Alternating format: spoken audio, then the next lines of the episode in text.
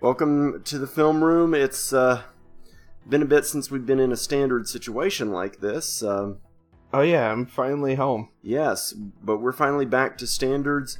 And guys, we saved a good one for y'all. Mm-hmm. This is one that we have been sitting on for several months now, actually. Trying to get everything worked out and ready to get this one to go. Because, oh boy, this this one this is exciting. It's a find. This is this is a find. Um, today we're going to be discussing the movie Penguigeddon from director Harold Ragsdale, a movie that some of y'all may not have heard of. In fact, most of y'all have probably never heard of it, Mm-hmm. and uh, there there's a very good reason for that, which we're going to get into. But um, I'm surprised it's managed to keep such a low profile. well, there, there's a good reason. It has to do with distribution. Um, but this movie, wow! I mean, th- this one is up there with Birdemic and Miami Connection easily Mm-hmm. in terms of just so bad that they're good, but then doubling back around to where you're really not sure what they are. Yeah. To be clear, unlike Birdemic, this is extremely watchable. Oh yeah, this is incredibly watchable. This is extremely entertaining. Uh, mostly because it is, well, penguin shit insane.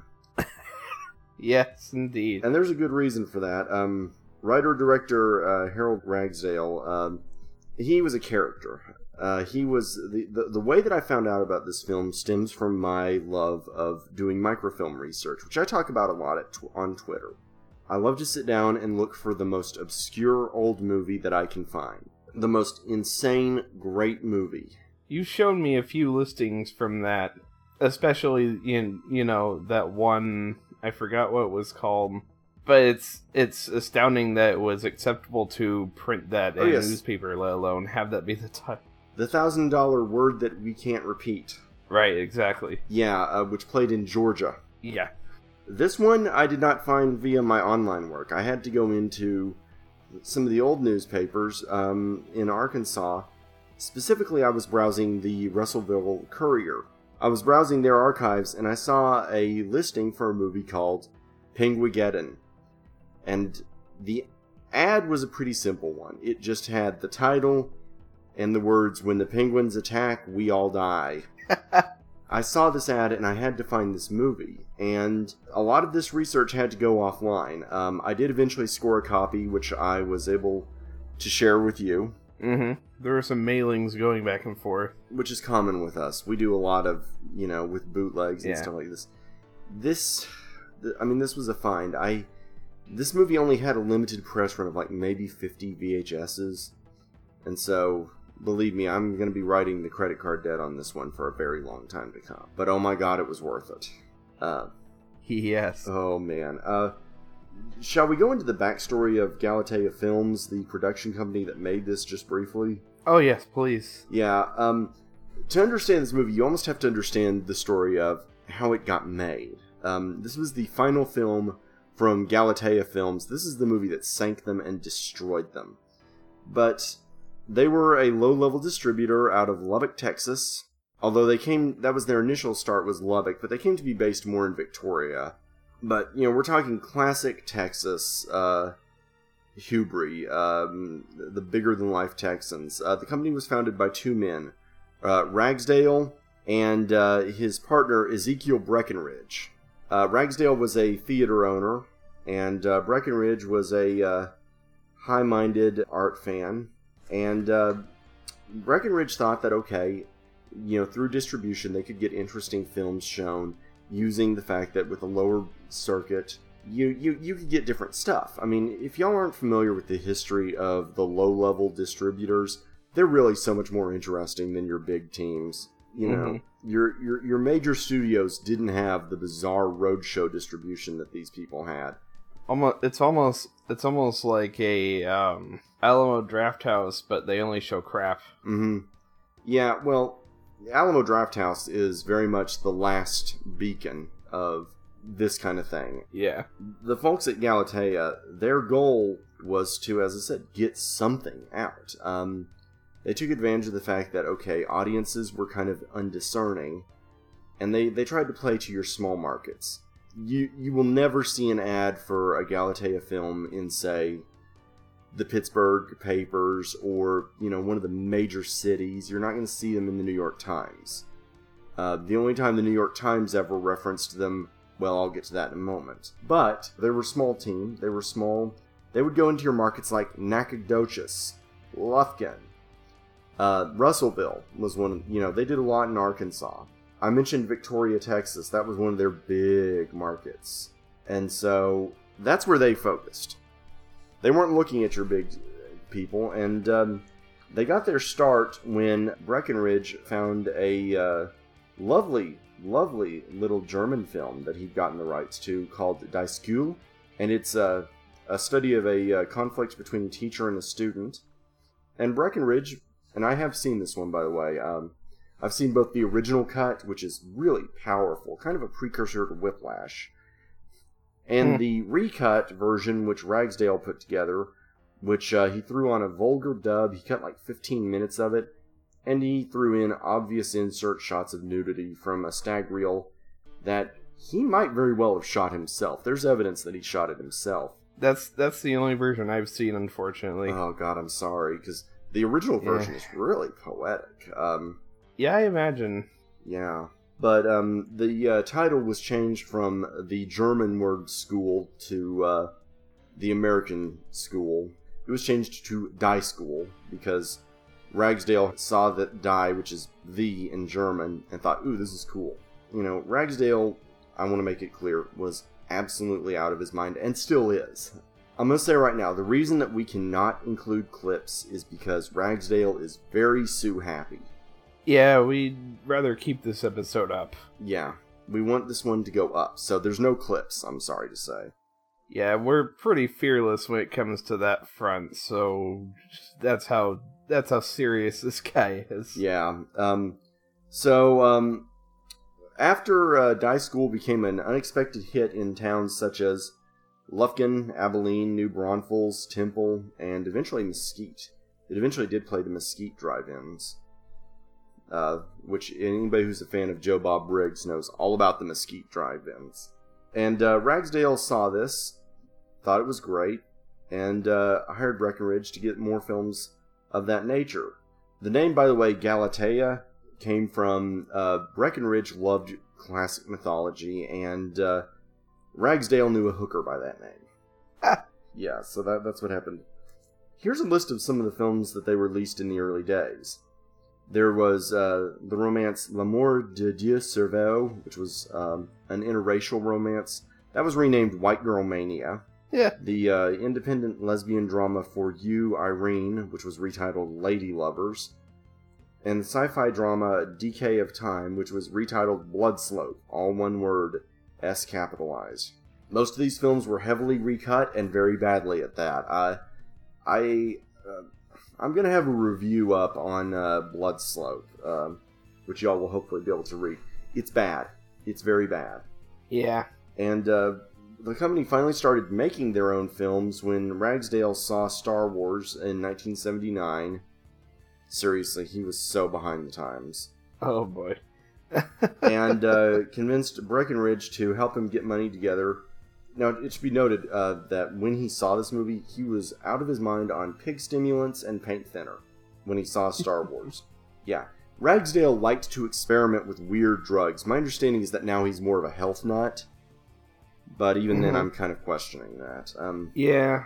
and so, what they did was they took a western that existed um, in just like it was a script that some local people had written that they bought the rights to to be nice. Retitled it SpacExplorer. Man, that uh, with the uh, all one word with the E capitalized. This was a thing that the company did, by the way hmm and um, they were they raised one hundred fifty thousand dollars, shot it in West Texas, which was, as Ragsdale put it, an all goddamn desert planet like Fratu Green.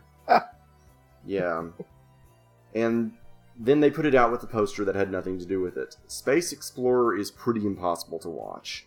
I'd say it's a precursor to Firefly, but no. No, it's it, it, you could tell that as the western, it might have been really damn good, but it just stops every minute for these stupid diversions. So hmm eventually, the, it became a huge hit, and um, they did about uh, two films a year, starting with 1980's Funky Town, um, which was initially, which is actually a crime drama, believe it or not, but uh, it was such a huge hit that they made uh, such uh, song-inspired movies as Keep on Loving You, It's Raining Men the Motion Picture, and She Blinded Me with Science, which I do not recommend because it might be the most disturbing romance I've ever seen. Oh Jesus. Yeah. I can imagine it's uh I haven't seen it, but just telling from the title, I can imagine that it's a weird sexed up inverted version of weird science. Kind of, yeah. Yeah. Ugh. Yeah, you're, you're That's I don't want to see that. No, you're spot on there. But uh, behind the scenes, uh, Ragsdale was getting really out of his mind on drugs. He uh, refused to go to uh, any interventions.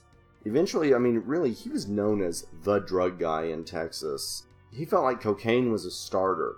He wanted to see what kind of fertilizer would let him see everything as blue. That was his dream, and he did finally figure it out. Turns out it was just good old fashioned Scott starter.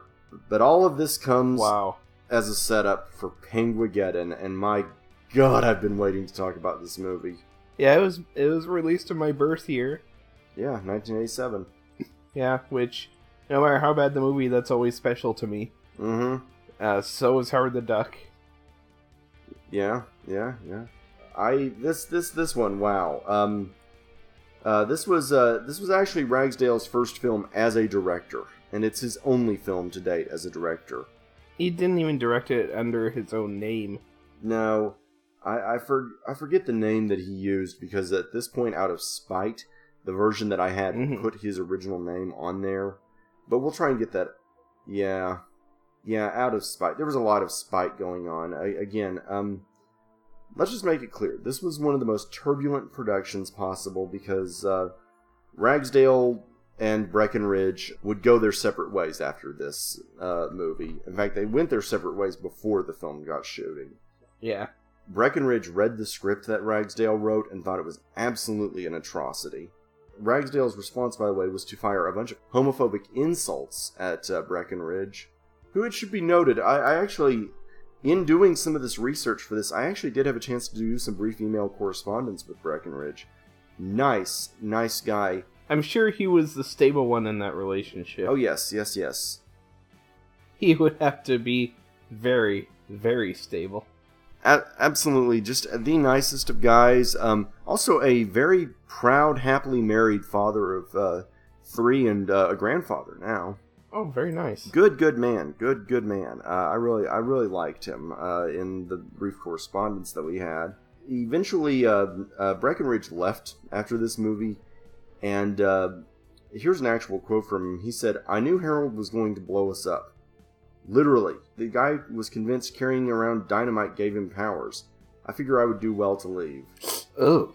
Uh, let's get to the film's production. The movie was produced for around three for around three million dollars, and uh, uh, Breckenridge, uh, as I said, he was out. Ragsdale found some really interesting people to star in it. Uh, his lead actor was uh, James Sisko from Spider Monkey Junction, which I know we've all grown up watching the reruns of that on the Disney Channel. Oh yeah. Oh, those spider monkeys. Um, that was so cute. Cisco um was, in fact, uh, at this time battling a, a serious drug addiction and trying to hide his homosexuality. So this movie was sort of a last ditch. If he could do this, he could keep his career going uh, effort. Poor bastard. I know. Um, after doing this movie, Cisco came out and got clean. Uh, Hmm. He did Good. not, however, respond for requests for interviews when I tried to go to him. yeah. For the uh, female lead, Ragsdale tapped his uh, mistress, uh, Penelope uh, Zane, a drifter. And I have a lot of thoughts on her performance. I'm going to get to those. Um, but she played, she was a major part in the film. She was, by all accounts, the glue on the set of the film. And after it was done, she went on later to get her uh, doctorate in uh, child psychology. Not bad. No, yeah, very very impressive woman.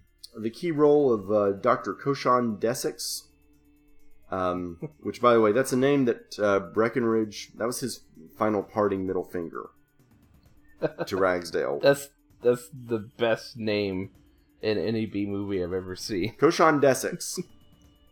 Um, which, by the way, Pig sex. literally translates to pig of sex. Yes. But he, yeah. he was a penguinologist. To play the role of the villainous priest in the film, uh, Ragsdale tapped a 25 year old uh, Brit that he ran into at a hotel uh, named Claude Cameron, who, again, I'll get to his performance. Oh, I have some thoughts on his performance.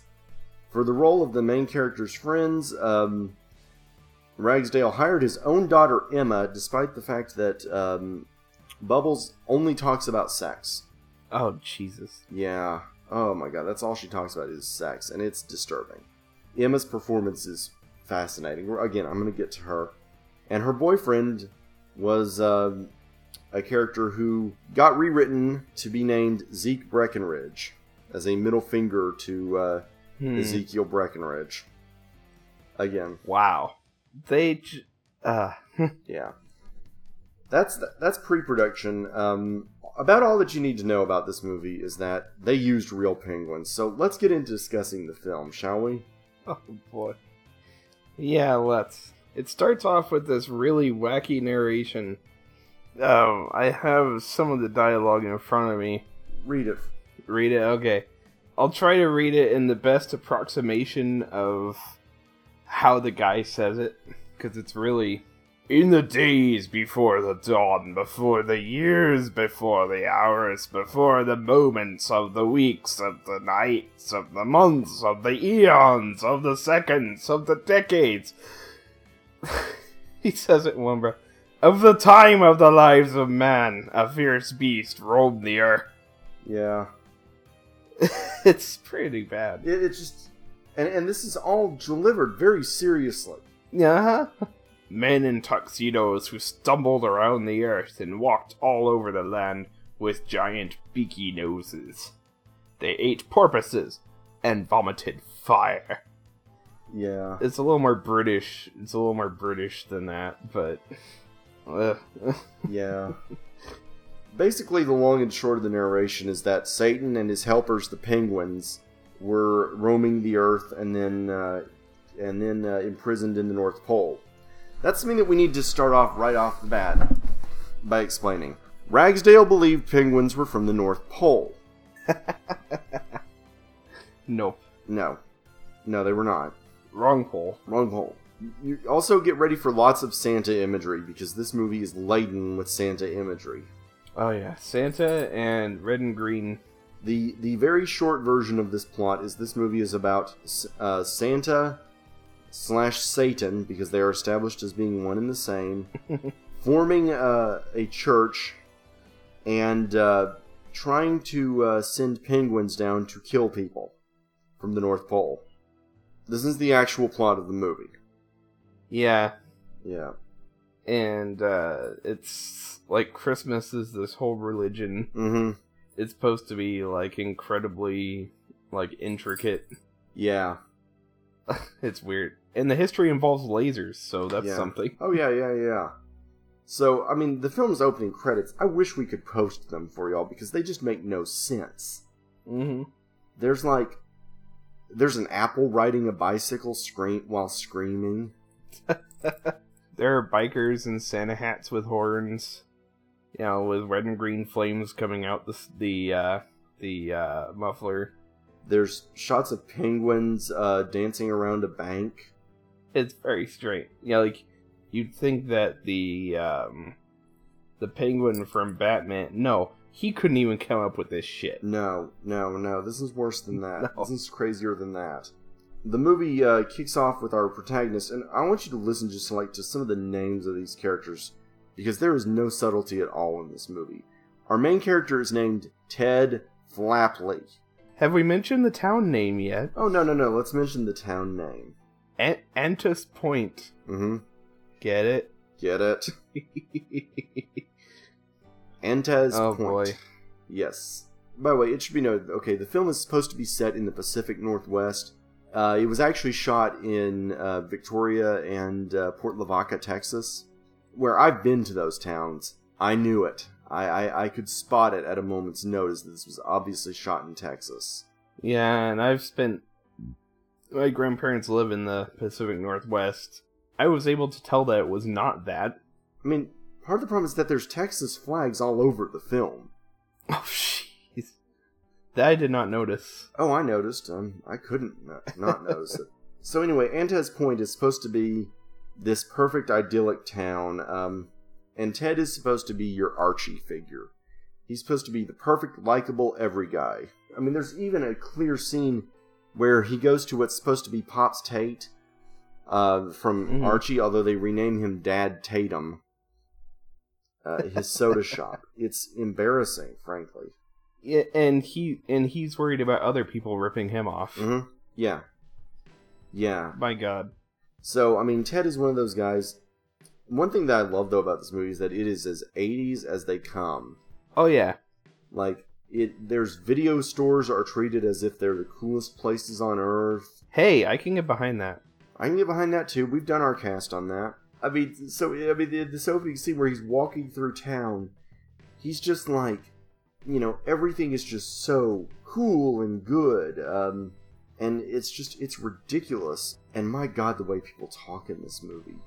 What was it that the uh, that Dad Tatum said to like try and encourage Ted uh, in his pursuits? Something about something about keeping it hip. Yeah. Something about that. Like, I mean, it just because everybody in this movie talks so on the nose and irritating. Yeah.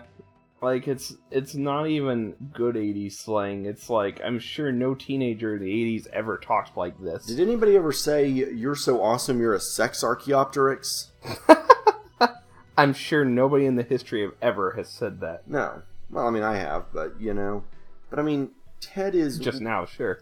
But anyway, Ted is a college student who's coming back to his hometown after being in studies. hmm and uh, he comes back to his hometown where he discovers that there's a new church being built and guys i'm going to post a transcript of the dialogue that ted has as he discovers this church being built it is too insane to be believed it's a minute long stretch of dialogue where he just explains everything that's on his mind and his confusion and his bafflement at the town Oh god. Show me, don't tell me. yeah i mean it's just Ugh. because there's this idea that Ted doesn't quite feel uh, like he belongs here. But we do see the church being built. Um, this is going to be the major setting of the film, after all. And after we meet Ted, we also meet his love interest, Ellie Webb. and I just want to start Subtle. right now by saying Cisco is okay, but he's really nothing more than passable. It's kind of sad how good Zane is in this movie hmm she's genuinely good as Ellie Webb. She's genuinely kind of likable, and she's also very much the every girl, but she's more believable as the every girl. Yeah. Which is funny because I've read her past history to the point of making this movie. She wasn't. Yeah. She played a lot of um uh, what's what I'm looking for? Sluts. Yeah, Dark Ladies. Even though by all accounts she wasn't, but she still had Yeah. some crime. She she had a rough background. Uh, she had some crime background, but she really puts all that away and makes for a very likable, warm protagonist. And I think this had a lot to do with why she chose to get out of the movies after this. Um, Probably good. yeah, but she's very likable in it. She probably could have done more. Very pretty girl. Um, Yeah. on the other hand, oh my god, Emma Ragsdale as uh, the slutty Bubbles McIntosh. Yeah. God damn. There's there's a there's a scene where they're in like a karaoke bar and she sings like the song Every Breath You Take and you know the words are coming up on the monitor like they're supposed to be but she's like replaces all the words with sex like sexy stuff. It's let's see, what is it? Let's have sex tonight. I'ma screw you right. We can go all night till we scream holy shite, something like that. I mean, it's just that bad. I mean, at one point she slips the word tards. Uh, I'ma bang you hard. We can uh, screw like tards, something like that. It's something like that. Yeah, Oh my I think one of the things you came you came upon in your research is that uh, he refused to pay for the rights to use that song. Mm-hmm. Uh, it's not a factor in the in why it hasn't been released. No. Um, pa- parody is legal. Parody is legal. parody is legal. But- That's true. Oh god, this is bad. This is bad. Um, but um, there is there is one great bizarre moment where there's just like a two minute karate demonstration for no reason, Oh boy, that sounds like another movie we know. hmm and this was only put in there so that he could uh, that uh, Ragsdale could get it in the trailer. So I mean, I, I just want to explain to people that this is something that we were actually watching.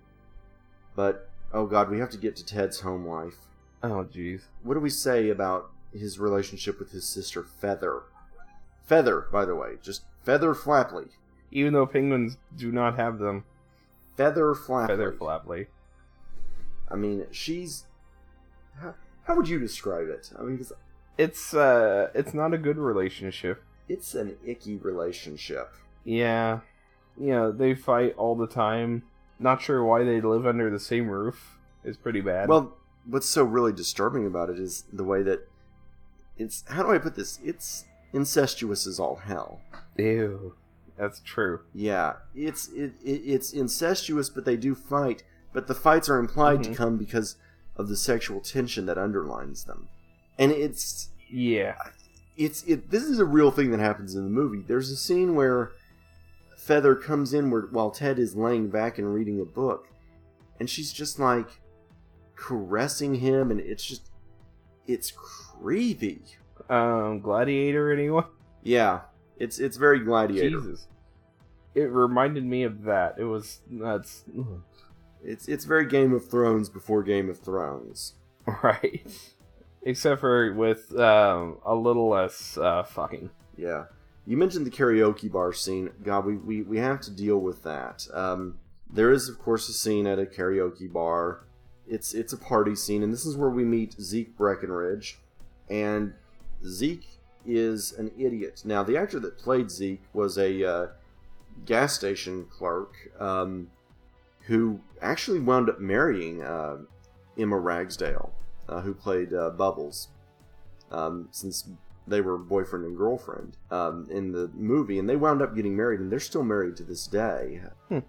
Well, that's nice. And yeah, and they were very helpful. They're, they they they they they seem like good people. They were helpful in my research actually. Oh, nice. But Zeke is an idiot. Um, at one point in the movie, it's we see him uh, walking up to a cigarette machine and just trying to jiggle. Remember cigarette machines, by the way? Oh yeah.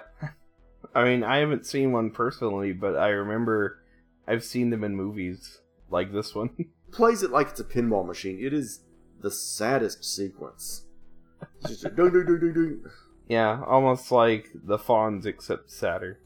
It- It's just sad, and and there's also that great scene where, and at the same time, we also meet the inevitable bully that has to be in an '80s movie, uh, Dirk Roosevelt.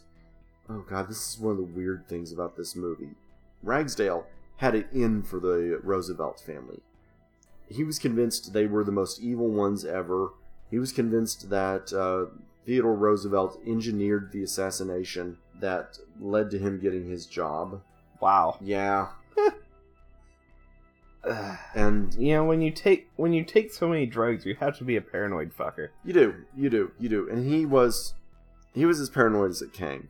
So I mean that was something that actually that got really weird at times was the way that he would uh, just constantly bring this up and the character of Dirk Roosevelt it's implied that he's not actually a Roosevelt he just believes it but he brings it up at every possible moment I'm a Roosevelt I'm more awesome than you he actually says that point blank Wow.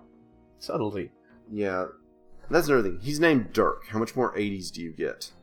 I can't uh I can't help but think of Dirk Diggler Mm, from uh Boogie Nights. Boogie Nights, thank you.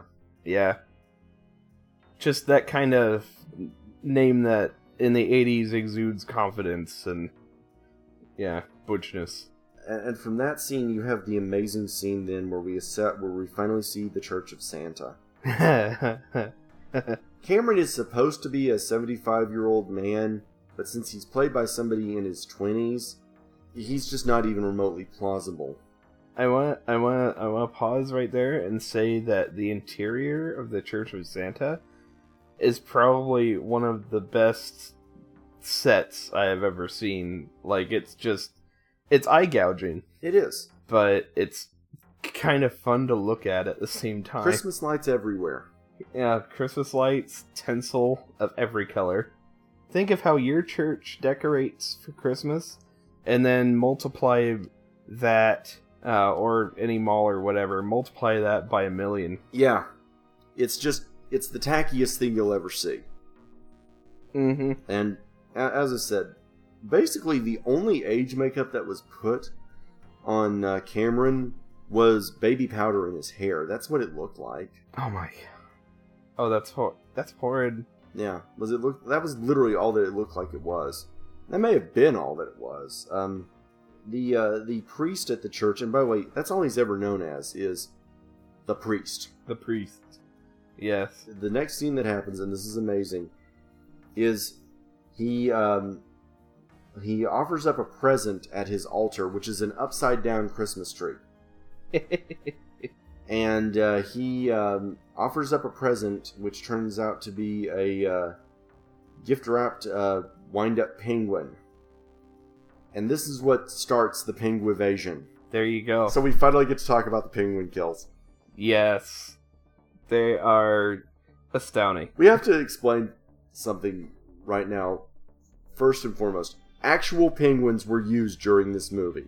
we can't guarantee that I don't I I didn't really look but I don't think I saw a no animals were harmed Mm, uh, sticker at the end of the film. No, no. I uh, actually looked this up. The Humane Society actually sent Ragsdale a letter back with more profanities than they have ever used in a letter before. Oh my god. Yeah, Wow. yeah, just wall to wall obscenities, calling him out. That's pretty bad. Well, he deserved it. He deserved it. He was a monster. So we get our first penguin kill, and we've got to describe these penguins. Um, They all have little Santa hats on, and the Santa hats have horns protruding from them. hmm And the first person that they show up to kill is someone who has just littered and is laughing about it. they even scream out, "Screw you, Gaia!" Where's Captain Planet when you need I know, I know. And uh, the penguins, it's funny because, okay, because obviously real penguins cannot be trained to kill, it winds up being this mess of editing when it's established that they kill. Mm-hmm. It's just like lots of rapid, quick cuts of the guy on the ground writhing and screaming, and the penguin's just kind of standing there. Yeah, sometimes there's like a there's like a close up of cheap gore, like you can tell it's like store bought liver. Yeah, you can. Like sometimes they'll get like a beak in there. Yes, every now and then you'll get a close up of a beak. It's just, it's not good. This is not Kuleshov work here, people. Yeah. And then after the penguins have done their kill, we get the uh, first scene with Koshan. And I'll say this for uh, the actor that played Koshan. He was part pl- played by a local doctor, Floyd Drake, and he is the hammiest SOB you'll ever see. Um, he plays a penguinologist who happens to be in town. Just happens to be. Yes, Dr. Koshan Desix. And by the way, they always refer to him as Koshan Desix. Never never just Koshan. Never just Mr. Mr. Desix. Koshan Desix. And the facts he spouts about penguins are insane. Yeah, it's um you can tell he did no research into actual penguin behavior. Um that Mr. Ragsdale that is. Yeah. Like, um, in his ideas, uh, they form eggs by putting their flippers on their heads and just thinking really hard. yeah. Um, penguin feces is an aphrodisiac. They shed their feet every six months. Yes. Shit like that. Which, by the way, at one point he got confused because he wasn't finding uh, shed penguin feet all around. See, he believed this shit. Yeah. Oh my god. Uh, I mean, that, that scene is great. The cops are, all, by the way, so obviously stupid. hmm In reality, uh, a number of those men were actual uh, Port Lavaca police officers who hmm really hated making this movie and who just I bet. took it out on everybody. Oh, jeez. Yeah. Oh, God. Probably not a fun time to live in that town. No, it's not. God, then you then there's the scene with the priest, uh, where we really see his relationship. Uh, we find out that Ted's mother is working for the priest, and we that's where we get the whole history of the Church of Santa. hmm I wish I had the clip because I can't I can't do it justice. It's just the the basic point of the Church of Santa though is that they worship Santa because he is the one that brings the gift of life to all, and uh, for the heretics they shall be ungifted. Yes. Mm-hmm. I mean, it's you know not subtle as as the rest of the film, but it's put in such a way that's trying to hide the hide the true meaning of what ungifting the heretics means. Mhm. It's it, it's bad. It's just so bad. Yeah. But anyway, um, then we get the uh, scene of uh, Zeke and Ted at the uh, video store, and I'm trying to even explain. This is nothing more than just a giant plug fest for Galatea Films, and uh, Zeke admitting he's in love with a mannequin, who he is convinced is alive. We also get some sense that the townspeople are talking about the attack. I'm not even sure the mannequin subplot goes anywhere. No, we don't ever see. It's just kind of there. I don't even think we ever see the mannequin. Weird. It, it is weird. It is weird. Um, Maybe it's a deleted something. might be. It might I don't be. know. Might be. I want to believe that there's a deleted scene where we find out that he's right and that the mannequin is real. Oh, that'd be great. God, there is another scene. I really hated the scenes between uh, Ted and Ellie because Cisco wasn't really. He's okay, as I said. As I said, Zane is really touching in it. But my God, they have no chemistry whatsoever. And it's not just because he's gay. I mean, God knows that would knock out a bunch of 50s great rom coms, you know? I mean, Right, right. I mean, Rock Hudson and Cary Grant's movies gone, if that was the issue. It's that Cisco just doesn't even seem to. It's the dialogue, man. mm-hmm. And, and Cisco is so obviously frustrated by it. But the dialogue that they have is just, yeah, uh huh, indeed. Mm-hmm. I really like you. You're good. It's that kind of thing. Just wooden. It's wooden. extremely wooden and something that a guy that has probably never had a stable romantic relationship in his life would write. Tommy Wiseau would look at this and be like, this is just not realistic. Pretty bad. I can't believe the guy uh, that wrote it has a daughter. I know. I know. How did that happen? Um, my understanding about his first marriage is that it was it was is that uh, the first Mrs. Ragsdale was quite a character. Should have to be. As bad as these romantic scenes are, let's get back to the kills because we've got another penguin kill. And okay, earlier they established that Ellie is supposed to be like a teacher, and we see that she's an eighth grade teacher. So we get a scene of two eighth graders making out at a makeout point. And what's great is You know they're gonna die. you know they're to die, and we also know that the actors are obviously in their 20s. Oh, yeah. The male has a beard. It's not much, it's stubble, but it's still beard. It's visible. It's visible. Ah. Laziness. yeah, I mean, you could have at least put some baby powder on there to try to hide it. I know, I know, I know. But we get another scene of full on penguin slaughter, and it. hmm one of them writes Ted's name in blood as they're dying. Which makes no sense. This is never really explained except for. It's never really explained. It's just not. No. No. it's Ted's the hero, so he has to get the plot point. Even though, as we find out, they were one of Ellie's students, so it would make more sense to name her. Right. But, um, oh god, the next scene is the uh, scene with the the priest and Ted's mom uh, at the house. And where do you even go with this scene? no idea. It's very awkward. It's very raw. I mean, it doesn't. It it almost doesn't fit the tone of the rest of the film. No, it doesn't. Ragsdale has some issues. He did. He did. hmm I mean, obviously, but wow. I mean, he just goes off. Uh, you know, there's this whole idea of "You're not my father. I'm a father." you know. Yeah. And by the way, the explanation is that um, because the priest is British, British priests get to have sex. that makes sense. Mm, Uh, sort of. But I guess. I guess he's not technically Catholic. well, it's supposed to be like Episcopalian, you know, oh, right, right, yeah. Except for Christmas. except for Christmas. Uh, for the record, nobody has ever quite been able to nail down what Ragsdale's actual religious beliefs were. I can't even imagine what they would be. I don't even know.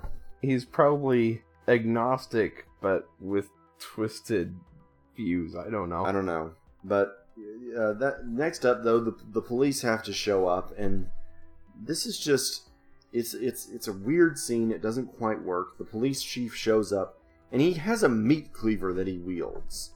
I mean, you can do some damage with a meat cleaver, I guess. Oh, you can kill a person all kinds of dead, but I don't know what. Yeah. It doesn't make any sense in the context of the film. No. But I mean, he just shows up and he wields it and he swings it, and um, if anything, it looked like an excuse for the uh, actor doing the part to show off some cool knife tricks. With a meat cleaver. Weird Yeah. Probably again for the trailer. for the trailer. Yeah.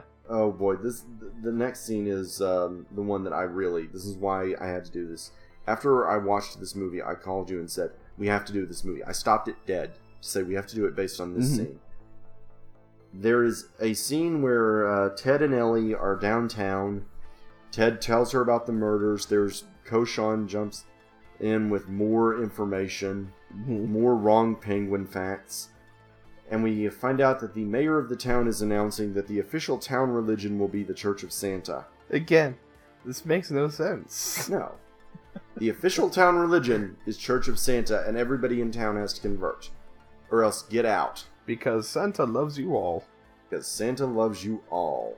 I don't know, maybe maybe Ragsdale was an atheist. He sees you when you're sleeping, he knows when you're awake, and if you don't like the sound of that, go move to uh, Pinecone Lake, I think is what they said.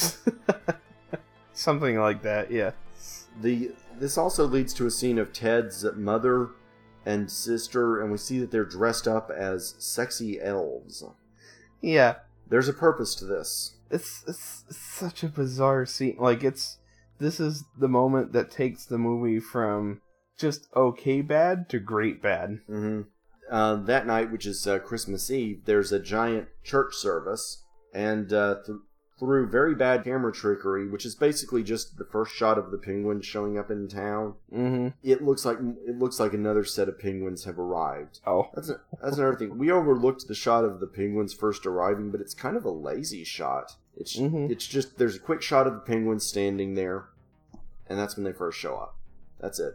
Yeah. Uh, Koshan Desix dies in this scene, and for no reason they also kill Dad Tatum too, Because. just because. Because major character death. Well, sort of major character. Yeah, we get another shot of Ted trying to express his feelings for Ellie, and it's the worst yet, but it's led to the greatest speech in the movie, aside from Ted's whole monologue at the beginning. Bubbles shows up and announces that the penguins have been have shown up, and oh my god, the things that she says, like she puts extreme emphasis on they're coming, they're coming now. It's like it's it's supposed to be They've penetrated our defenses. uh huh. Our walls are slick with penguins. and this scene goes on. Dude likes sex. Yeah. Yeah. Um, but My god. oh god, it's, it's great. But the penguins show up, and uh, we get our shot of someone punching a penguin finally. The the sad thing about this was I'm not sure it was faked. Oh no, you can tell it's like a Oh. it's like a one shot. You can see Mhm. it's a clear punch out, uh, lands on the beak. I mean, that penguin uh, fights back though, and it fights back pretty viciously. But Good. still, the penguins get punched. Yeah. Oh god. Yeah. And um, from here, they get to Zeke's house. Zeke grabs birdseed and they run off. And then everybody reaches the church, and this is oh my god, this is this is amazing.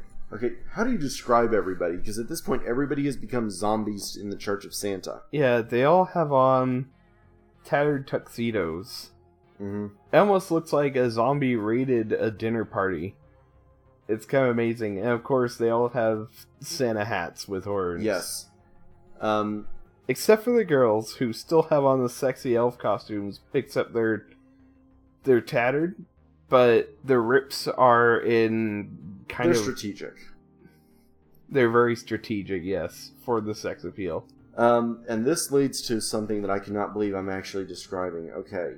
Uh, Ted sets fire to the Christmas tree, which glows with red and green flames. Yeah. His mother tries to attack her while Feather and Ellie have a standard girl fight. Of course. And finally, they are killed with sharpened candy canes. Giant sharpened candy cane. Giant sharpened candy canes. Ugh. And what's really bizarre about this is how Ted is just very casual about it. Uh, he quotes Matthew ten thirty five through thirty six. You know the verses about um, I have come to turn brother against you know that stuff. Yeah, yeah. Except he changes it to be he changes it to penguin. Yeah, because why not? Why not? Did we ever get to the to describing the scene where Dirk got uh, turned into a were penguin? No, we did not. You see, this movie is so filled with weird stuff, y'all.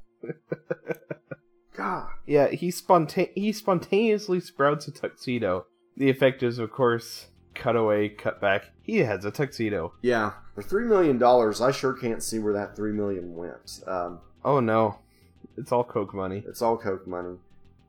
Um, um, and uh, but uh, yeah, we need to get to that scene because it's going to come up in a moment. But what happens after Ted's mother and sister are killed? This is one of the few legitimately good special effects shots in the movie. The priest sees this, he's enraged and cries out to Santa, who indwells in him. He gets the hat with the horns, and he has a red eye and a green eye. And uh, his suit, which already looked like Santa's, tatters badly as he is indwelt by Satan. he um, it's almost like it's still kind of cheap, but it's an actual transformation scene. Like they actually show. It's almost like uh, you know, the Hulk TV show. Mm-hmm.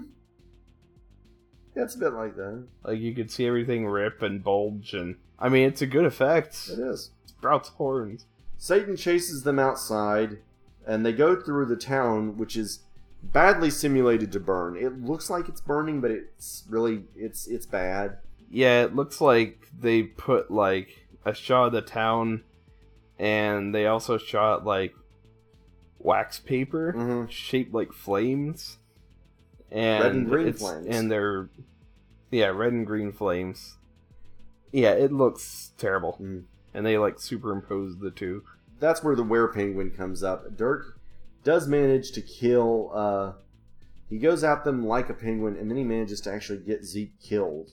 Oh, yeah. Oh my god. Bubbles kills him with uh, grabbing one of her high heels and screaming out, Ako! It's beautiful. it's beautiful. she has her day. We, we then get we then finally get the scene that we've been waiting for. The priest uh, slash Satan explains what's really going on. That uh, he's physically imprisoned at the North Pole, but his spirit is here. He's spread the myth of Santa to destroy children's belief in religion. But seeing as how it wasn't speeding up fast enough, he decided to start his own church. right. He starts to laugh, and then, holy shit, let's describe this scene because it is so great. Polar bears Polar bears dressed as Jesus Christ with beards. with beards and thorny crowns and everything. It's amazing. And robes. They have robes. They do have robes. And these were ac- these were standard. The best part is these were standard bears that were spray painted white. Oh jeez. Again with the uh yeah, that's that's I can see why there's so many profanities in that um Yeah. Humane Society letter cuz wow. Well, at one point, uh, Ragsdale fried a penguin just to see how it tasted. Oh jeez. But they show up to maul the penguins and everybody except the main characters. because yeah. Mhm. this is not very convincing, but it is great to watch. Yeah. Again, trick of editing. Although I'm reasonably certain at least a few penguins were eaten in this scene. Yeah. Yeah, it's probably the only bit of real gore in the film. Yeah, it's not ple- it's not pleasant. Oh, this would this would have earned an R rating had it been submitted to the MPAA. Yeah, it would have. As it stands, it was rated um, S for probably too scary for you, you pussies. and yes, that actually ran in newspaper ads. Uh, with Ragsdale assuring everybody he meant kittens. Oh my god. So, Polar Bear Jesuses show up, they maul everybody except the main characters, and then they just vanish. It's like a reverse shot. It's like cuts to the main characters, it cuts to the polar bears, and they're gone. Deus Ex Bear Jesus. Deus Ex Bear Jesus. This is a movie we watched, people. It exists. It exists. And we finally get Ted saying that he loved her, that he loves Ellie. Bubbles applauds because she's uh, single. And they walk back to town singing Rudolph the Red-Nosed Reindeer. You know, the camera pans up to the still burning town. Yeah, everybody is dead. Yeah. and uh and then a a uh, a punk version of Santa Claus is coming to town starts playing over credits. Not half bad, not half bad. Yeah. Stinger is great, though. But there is a stinger. Yeah, there is a post credit sequence. Feather stands up and uh, makes a uh, penguin noise. Her eyes starting to look red and green. and that's it. That's the promise of a sequel. Which never came. Never came to be. The movie was uh, re- released in only a few cities. Russellville was one of the very few to get it. Uh, it was only released on 50 screens in the United States on August 28th, 1987. Earned a mere $46,000. That's all it brought in. from three million. Yeah, Hmm. that's 2.95 million gone. Ouch. And that would become a key point. Ragsdale did try to take it out for VHS, but no luck. Uh, Charles Band of uh, Empire and Media fame called it a baffling disaster. Um, ultimately, Ragsdale did pay for a small pressing of only about 50 to 100 tapes, mostly for posterity. I think the copy that you got is actually uh, kind of a bootleg. It is. Real copies of the film are really hard to find and very expensive. Yeah, don't go looking on eBay because you just won't find them. No. And so, oh god, it just got crazy. Um, however, let's talk about the aftermath of this and why this killed Galatea Films. Um, it sent them bankrupt, and uh, Mhm. Breckenridge got really angry about all of this. Uh, he hired accountants to examine the finances. They found rampant, flagrant cases of embezzlement throughout the company. Hmm. Again, you wonder where the three million went. Uh, Ragsdale was charged with ten counts of embezzlement. He pled guilty just to get rid of all the char- of all the mess. Did serve a year in the state penitentiary, but he was ultimately released. Um, he's still alive. Yeah. He lives in a retirement home in Victoria, Texas. Through uh, talking with uh, Emma Ragsdale, uh, I was able to find out that he has n- no contact with her whatsoever. Hmm. Yeah, I mean he's he's estranged from everybody. Um, Breckenridge controls the rights to most of the Galatea films himself, and he refuses Yeah. to release them. In his eyes, they are worse than colon cancer. At least he gained some perspective through the years. Yeah. Uh, Breckenridge is a survivor of colon cancer, and he refuses, as I said, he refuses to let most of these films out. None, they're not coming out on DVD. They're not even coming out on those cheap DVDs. They put everything out on DVD. But Galatea's stuff will not ever come out. Um, I've been able to see some VHSs because I still have a VHS player, but their stuff is done. Me too. Incidentally, Breckenridge now lives in Austin, Texas, fittingly enough. Good fit there. Yeah. He's he's seen as a patron of the local arts scene, and he's doing quite well for himself. Um, Ragsdale, though, he he he has he is considered clean, supposedly, but he's still insane. Uh, Ragsdale uh, formed. He's tried to start new ventures, including there was Cybergun Films in 1994, Millennial Spirit Films in 1999, and Kill Qaeda Films in 2001. Uh, their lone venture is considered the least work accurate work ever on the Middle East. Jesus. Yeah. Yeah. So that's the history of Penguigeddon, and man, I wish more people could see this movie. This is just a unique, wonderful, amazing film. As I said, it's cheap, but it's very much the film that was promised. Mm-hmm. It is a killer penguin movie. I mean, at least has that going for it. It does. It has that going for it. You know, as I said, some of the some of the performances are fun to watch. I mean, uh, Ragsdale's daughter uh, Emma, I love how flat she is in trying to deliver all this incredibly sexual stuff, and she just she clearly hates it. Right. But I mean, it's just it's a fascinating film. Better than the Birdemics. Oh, a lot better. A lot more watchable. Mm-hmm. A lot more fun. Even considering the fact that you know he there is some animal abuse in there. You know, it's still fun to watch. I mean, if you can watch Milo and Otis, you can watch this. That's true. By the way, I just I discovered that uh, we actually have a copy of Milo and Otis for some reason. Ugh. Yeah. Yeah. But this is just this is this is this is one that's out there. So, um, shall we do the wrap up? So next up, we're going to do Sucker Punch. We're gonna finally look at uh, some more misogyny. yes. And we're going to have, as promised, we're going to have Beck back on. Yep, we've been meaning to, so we'll do that next. I haven't done this in a while, so let's see if I can remember all of it. Um, you can find us on our main blog, uh, where we post the cast at thefilmroom.podbean.com.